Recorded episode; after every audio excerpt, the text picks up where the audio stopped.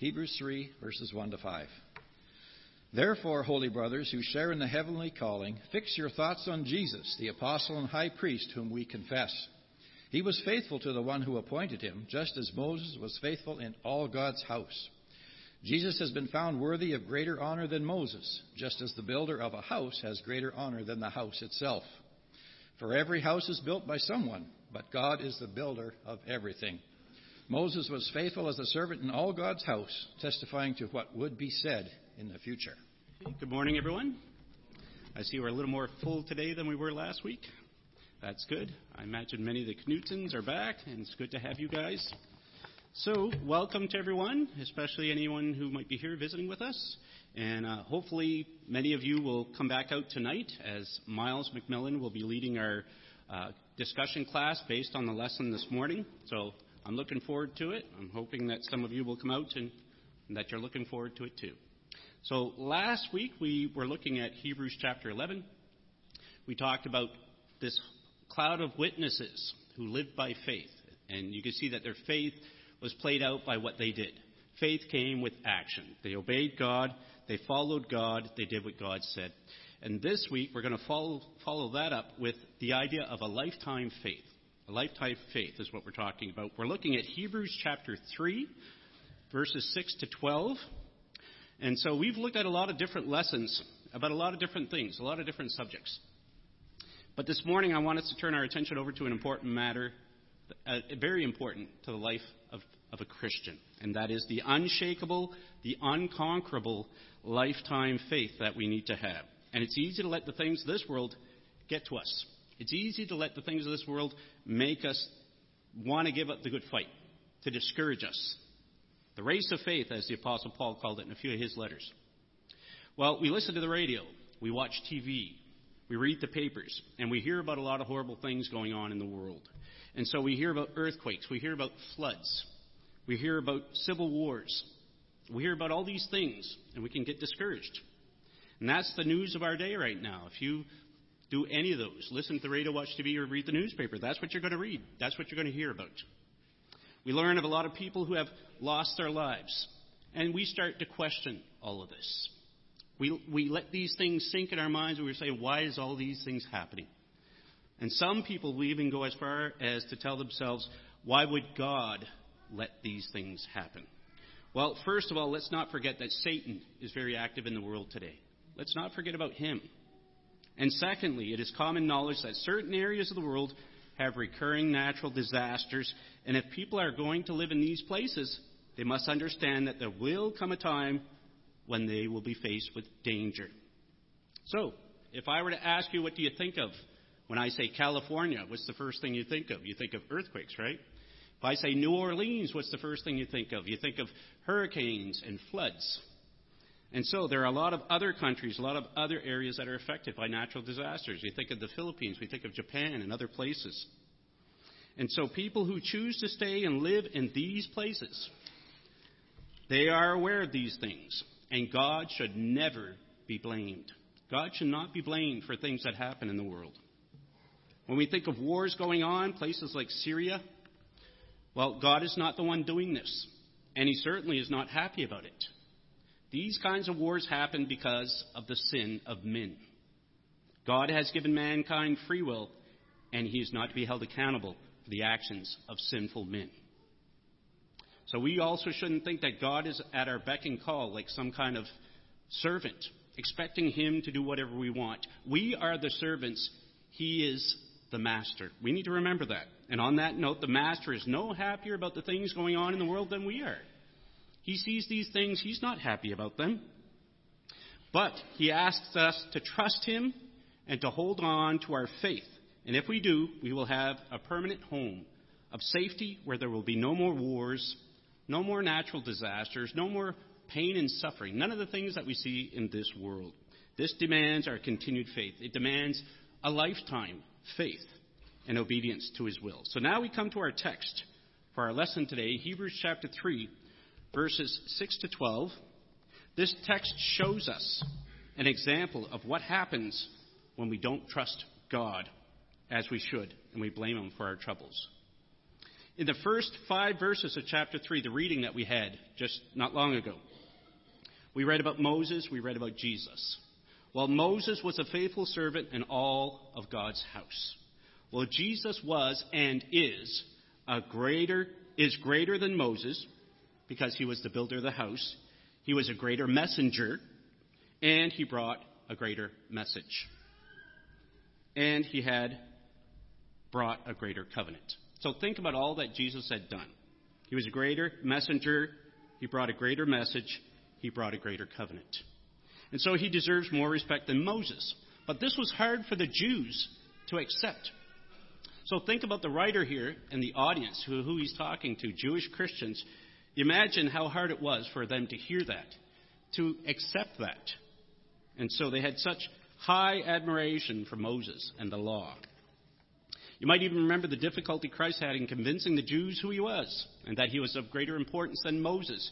On one occasion, the Lord said in John chapter 5, verses 45 and 46, He says, But do not think I will accuse you before the Father.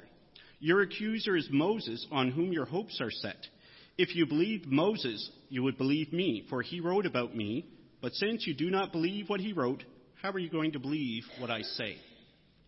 So imagine the difficulty that Jesus ran into trying to convince people of who he was and that he was greater than Moses.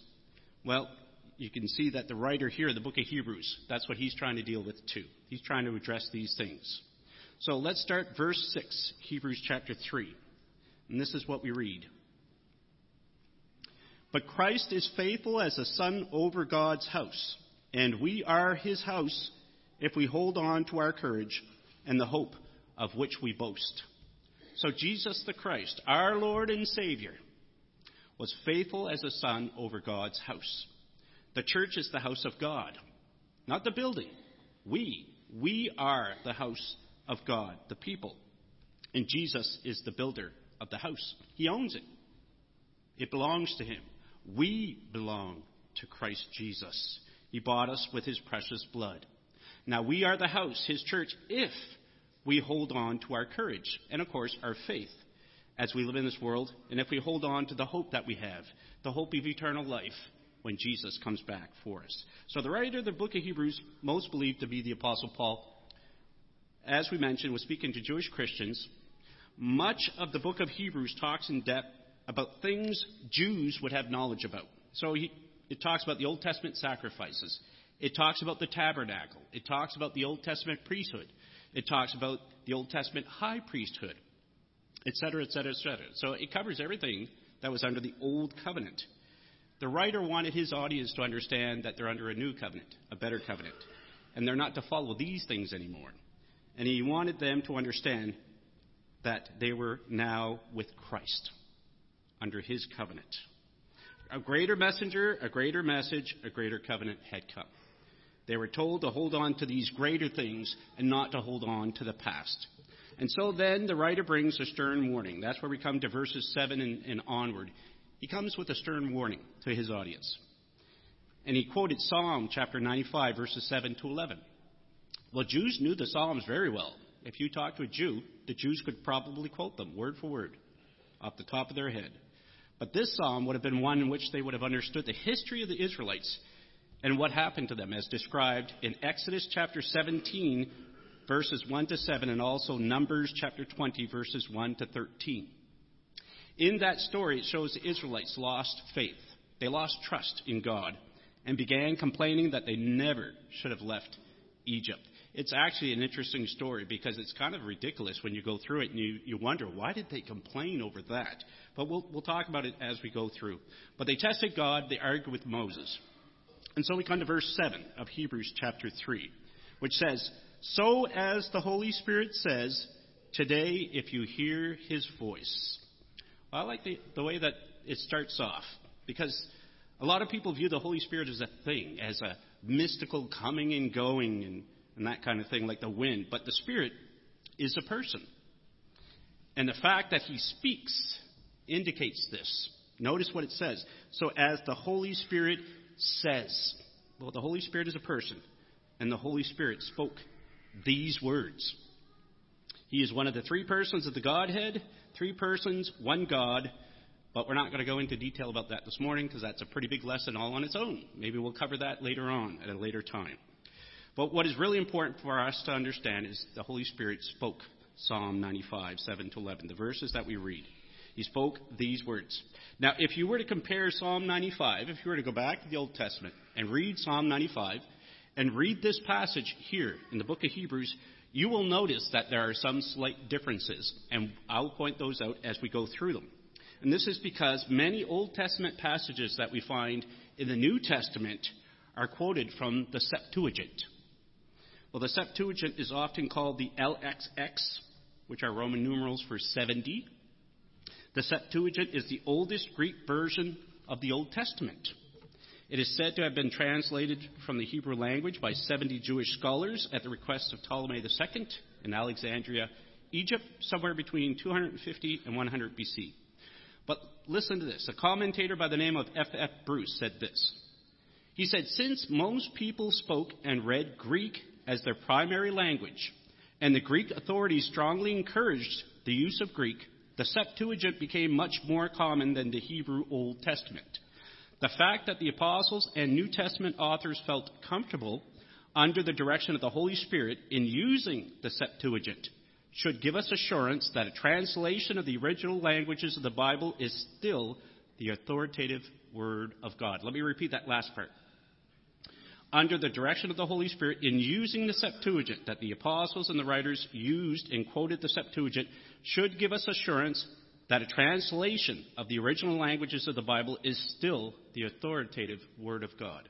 What that means is we have English translations, and it is still the authoritative Word of God. We can trust it. We could trust it. And so, the, the psalm starts with the word today. It starts off today. This word comes from the Greek word semeron, and it means on this day, this very day, now or at present. So you can see what's going on here. He says, right now, at present, this very day. And so it's expressing urgency. Right now, he's trying to get their attention. Verses 8 and 9, this is what he's talking about. So he mentions, so as the Holy Spirit says today, if you hear his voice, do not harden your hearts. Right now, today, at present, do not harden your hearts as you did in the rebellion during the time of testing in the desert, where your fathers tested and tried me, and for 40 years saw what I did. So the Holy Spirit said, If you hear his voice, do not harden your hearts as you did in the rebellion during the time of testing. Now, here's where we see some slight differences. In Psalm 95, verse 8, it says, At Meribah instead of in the rebellion. So it's different. And Meribah means quarrel or provocation. So some translations, some of you in your translations might have it written as instead of uh, in the rebellion or instead of at Meribah, yours might say, uh, Do not harden your hearts as you did as in the provocation. So yours might say, as in the provocation. And that's what it means. It makes sense. And instead of during the time of testing in the desert, again, Psalm 95 8 says, that day at Massah in the desert. So it uses these two Hebrew terms, Meribah and Massah, in Psalm 95. And so Massah means testing, tempting, or trial, which is, that's exactly what we read. The time of testing in the desert, the time at Massah, that day at Massah in the desert. So verse 9 goes on to say, Where your fathers tested and tried me for 40 years, they saw what I did. Well, the last part of that verse, reference to the number of years, is not found in Psalm 95. So here's a difference we see here that's not in Psalm. So the Jewish scholars who did the translation for, for the Septuagint thought it was important to add the detail of the 40 years. We know when we go back to the Old Testament, read the account, we can see it was 40 years that they're talking about. So wasn't wrong for them to do that. And so the message was clear. When testing came, the Israelites hardened their hearts and they stopped trusting God. They lost faith in God who just saved them. He just took them out of Egypt and all the hardship they went through in Egypt. He just took them through the Red Sea. They saw all the, the plagues that were done in Egypt. All these things happened, and then now, all of a sudden, they're complaining. You know what they were complaining about? That they were thirsty. They were grumbling and complaining against God that they were thirsty and they had nothing to drink. we should go back to Egypt where we had this comfort, where we had these foods, we had this and that. Can you imagine? You imagine, if you will, if you walked up to Lake Winnipeg or Lake Manitoba and you walked up to the, just touch your foot, touch the water, and you saw that lake just go, and you saw two huge walls of water on each side, just staring at that, and you see dry land going right to the very other side of the lake. Wouldn't your mind be blown? Wouldn't you be like, whoa? Would that not be enough to convince you to trust God after seeing something like that?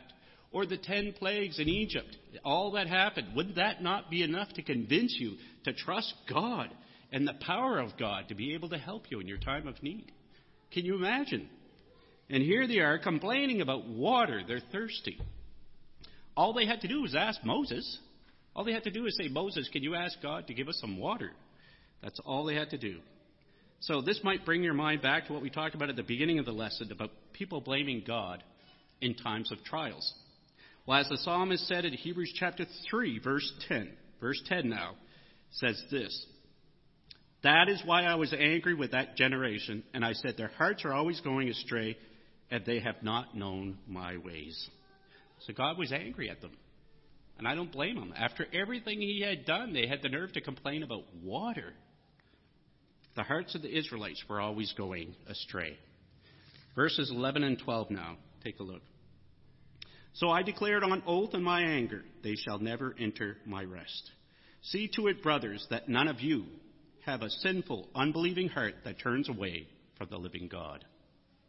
So, as punishment, God denied them the opportunity of eternal rest rest from suffering, rest from the harsh world that they live in. And we know it's eternal rest that he's talking about because he gets into chapter 4, and that's what he deals with. He talks about his rest, God's rest, with him. And so, this account of rebellion from the Israelites was used as a warning for these Jewish Christians that the writer's talking to. Because the Israelites lost faith and did not trust God the way that they should have, they were denied that rest they were looking forward to. And they had unbelieving hearts. When things got tough, the tough didn't get going. They didn't move. Instead, they felt sorry for themselves and just forgot about God. So the writer of the Hebrews, of the book of Hebrews, says to his Jewish Christian audience, "Don't you do what they did," and that's what he's telling us today too. Don't you do what they did. Don't behave the way that they did. We are to trust God during whatever trials that we faced. We have to face. It is easy to feel sorry for ourselves and when we do, it shows a lack of faith. A lack of faith and trust in God's power to help us in our time of need. We see a principle that existed in Old Testament times and it still exists today. Hardening your heart and rebelling against God will keep you from entering his rest. What do you do when hardship comes, when trials come? How do you deal with it? Do you turn to God the way that you should? Do you trust him the way that you should?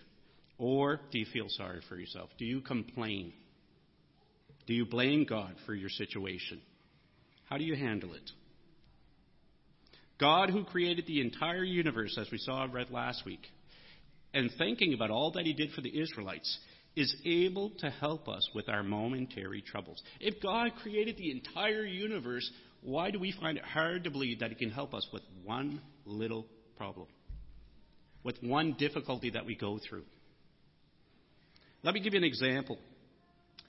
Wednesday, Wednesday I go back to St. John, New Brunswick. I'll be flying down there, be packing up the car and the wife and the dog, getting everything ready and coming back up. But we just went through a trial, a one-year trial. You know, waiting for the house to be sold and waiting and waiting. And we ran into difficulties along the way. You know, there was times where it was a struggle for Jay. There was times it was a struggle for me. But in the end, we trusted God. We knew that it's just a matter of God's timing. When I think about it and I look back on it, the timing is perfect because it's given me exactly a full year to be here, to get used to the routines, the way things work here, to get used to the roads, finding my way around and everything else, and then boom, okay, now, now your wife is ready to come. I'm going to find someone that'll buy your house, boom. Okay, Che can come, I can manage. I can find my way around, I know where to go, I know what I could do, etc., etc. So the timing was perfect. But when I think of my trial, when I think of what I went through, I think of some of our brothers that are here that waited three, four, five years for their wives to come here. And I think, what a trial that must have been. If you want to learn about faith, go talk to one of them.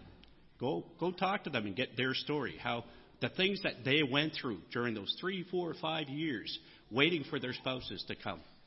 Think about them and their faith and follow their example. But there are a couple of questions that, need, that we need to ask.